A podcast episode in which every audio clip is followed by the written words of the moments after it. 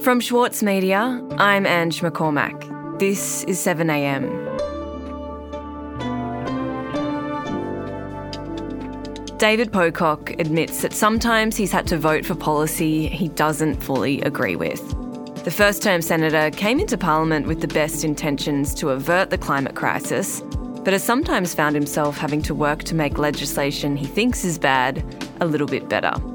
Now he's trying to put forward a solution he does actually believe in a private bill that would force politicians to consider the impact on the health and well-being of future generations when they make decisions on the climate. Today, Senator David Pocock on his new bill and whether he's always lived up to his own duty of care for future generations. It's Monday, August 7.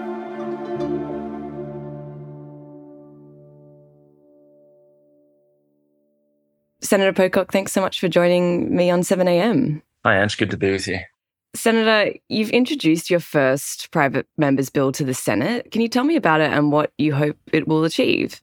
Yeah, my first private senator's bill would legislate a duty of care to consider young people and future generations when politicians, policymakers are making decisions that will affect the climate.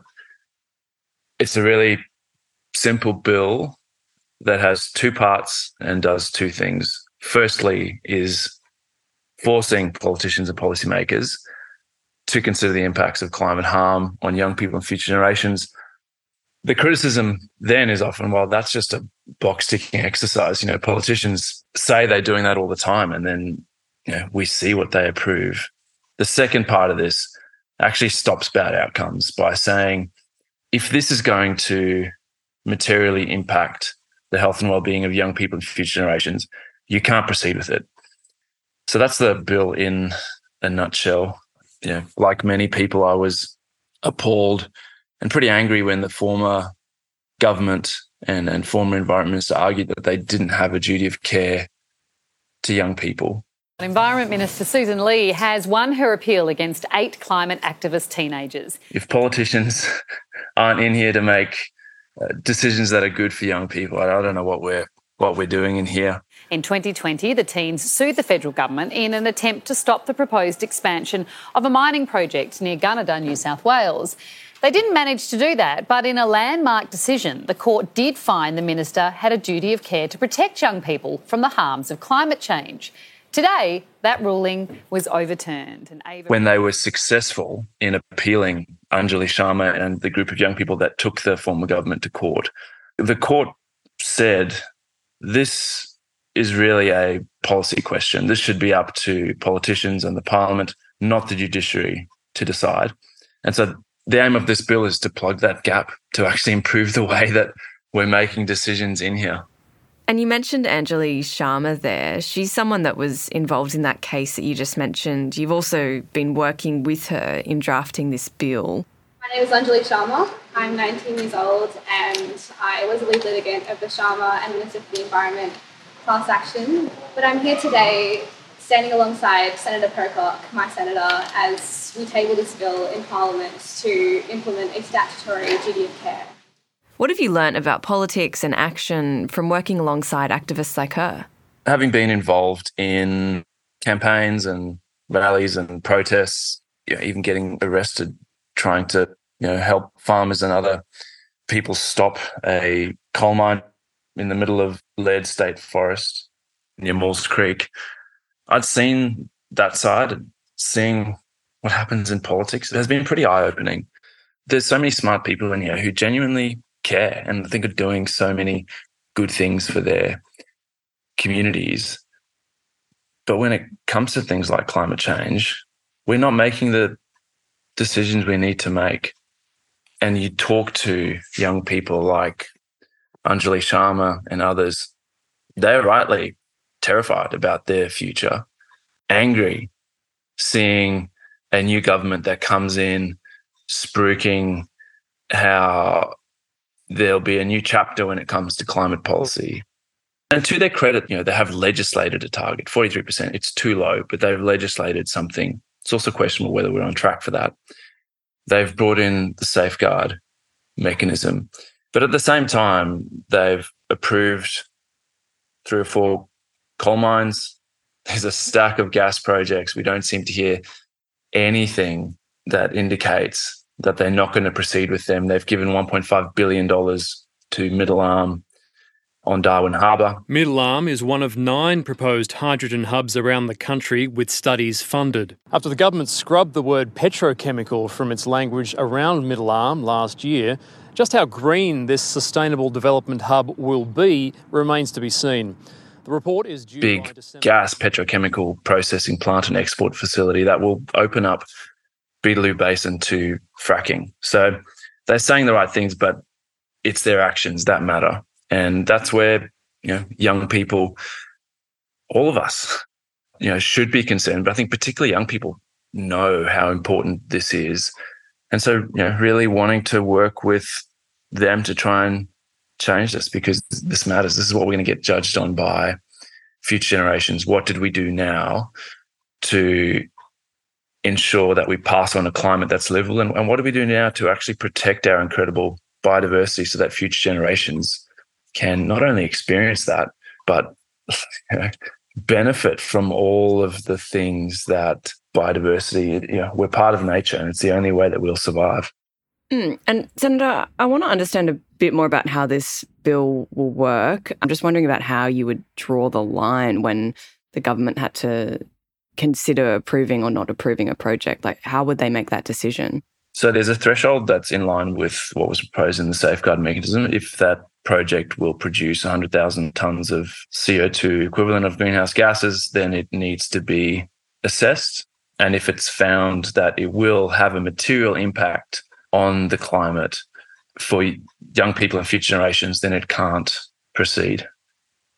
As far as how do you quantify what sort of harm it will cause, we we have so much information on that now. You know, the latest IPCC synthesis report is arguably the most reviewed document in history there is so much modeling that can be used to look at the emissions from projects, what that will mean for the climate. Okay. And I want to ask about the safeguard mechanism because this year you voted to pass that signature policy from the government, even though you did have reservations about it. It has been described as toothless and it's already been used to support gas expansion. Are you worried that in passing that policy, you might have neglected your own duty of care to future generations because we can already see what it's being used to approve? It's a great question. When it came down to the numbers, I was in a position where, with the Jacqui Lambie network supporting it, my vote, yeah, in pure numbers really wasn't consequential. But I was determined to use whatever influence I had to make it better and worked with a whole bunch of stakeholders, experts, climate groups to really try and tighten it up. And you know, the the aim of it is is to get the biggest 215 emitters on a downward trajectory. It's not great policy. You, you talk to any experts, and they say we need a economy wide price on carbon. That's what I said to the government, said to the department at the start, that's not even on the radar for the major parties. They won't even entertain it for, you know, obvious political reasons and history.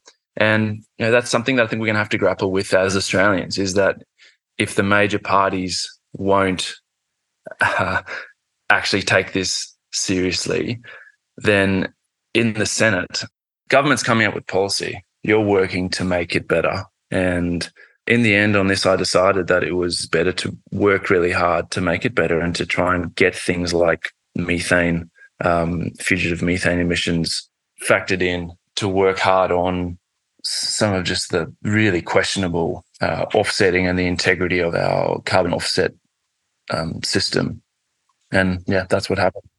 Yeah, and how do you grapple with that personally? Because you know you were elected and you came in on this platform of climate change action and then you're saying you kind of have to come in and make a compromise so early on. and pass a bill that you're clearly not 100% happy with. Like, how do you grapple with that personally? Yeah, it's, it's, it's an ongoing thing.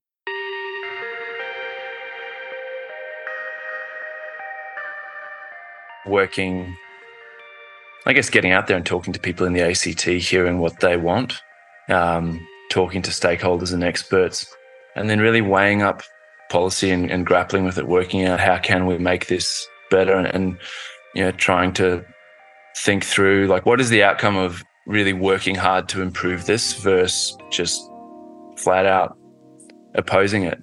My, my, my sense from talking to people is that they want people working to get outcomes to make policy better, and you know, on something like the safeguard, um, yes, I could have just opposed it and, and sort of um, stepped out of the debate and you know claimed some sort of moral victory, but um, I don't know what that would have achieved.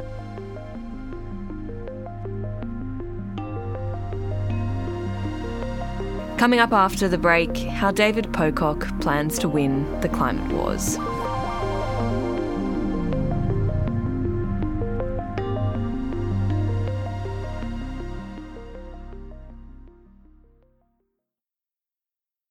Need a reminder of what political leadership looks like? Australia's master of political satire, Jonathan Biggins, is back embodying the iconic Paul Keating, visionary, reformer, and rabble rouser.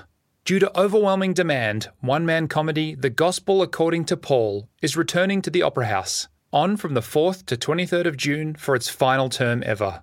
Secure your tickets now at sydneyoperahouse.com for an unforgettable evening.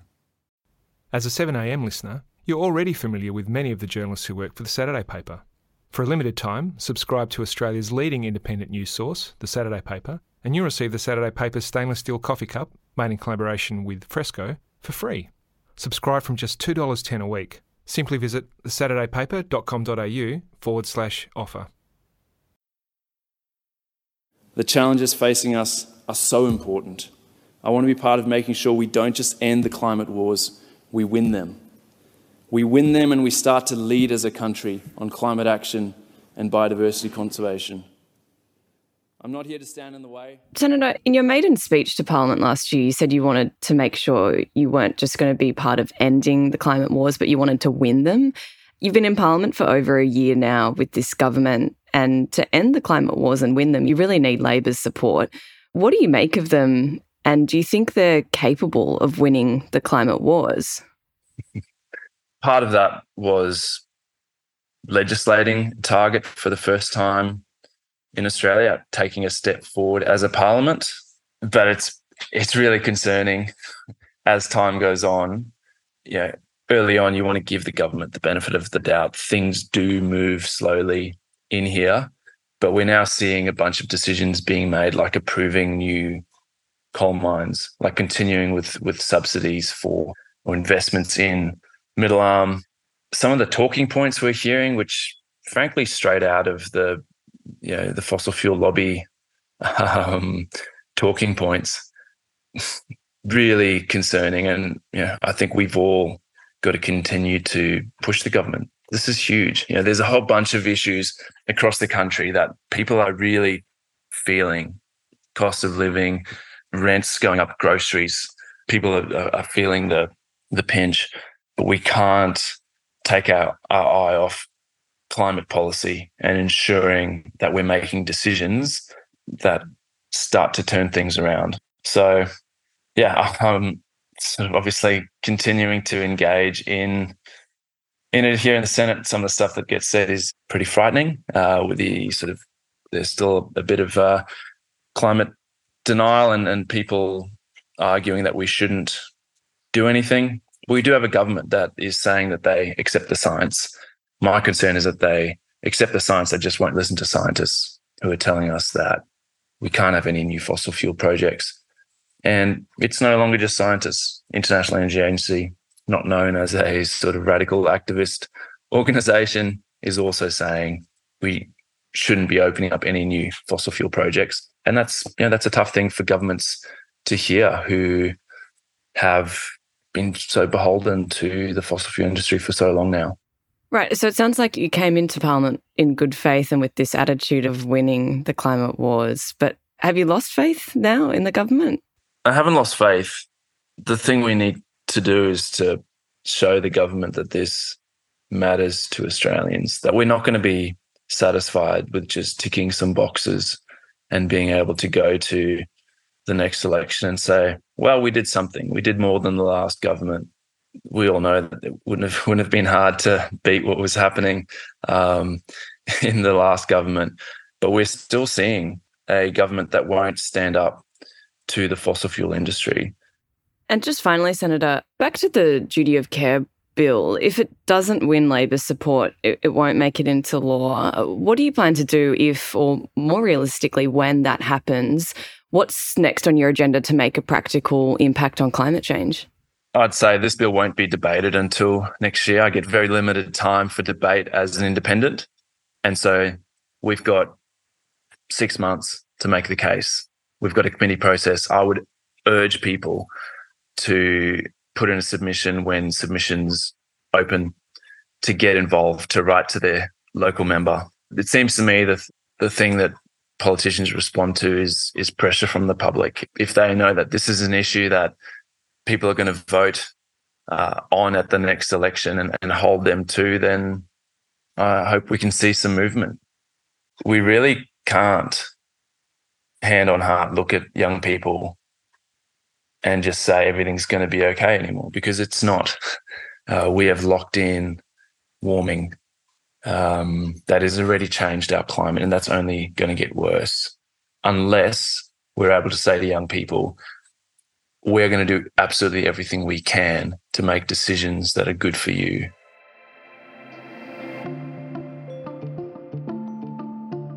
We do have a duty of care to young people and future generations. We've got a moral duty to make decisions that are good for young people. But at the moment, they can't vote, they can't lobby. Um, and so there, there hasn't been that incentive to, to make decisions that care for them. And I'm really hopeful that this can start to change the way that decisions are made here. We can no longer be making decisions based on the short term. We have to start thinking longer term it hasn't been working for us.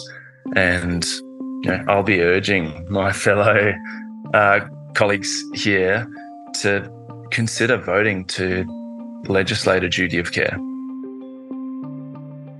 Senator Pocock, thanks so much for joining me today. Thank you, Ange. Cheers.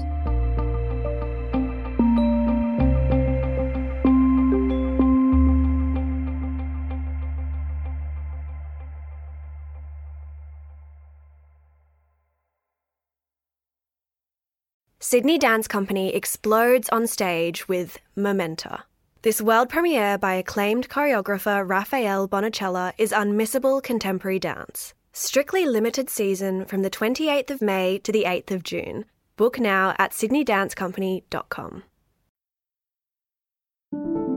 Also in the news today, Prime Minister Anthony Albanese said over the weekend that the voice referendum must go ahead and will be held between mid September and mid November. The Prime Minister warned that the vote could be a once in a generation chance and that other forms of constitutional recognition might not be possible if the voice is defeated. And Pakistan's former Prime Minister Imran Khan has been sentenced to three years in jail on corruption charges. Khan was forced out of office after a no confidence vote in Parliament and is seen by his supporters as the rightful Prime Minister of the country. I'm Scott Mitchell. This is 7am. Ange McCormack will see you tomorrow.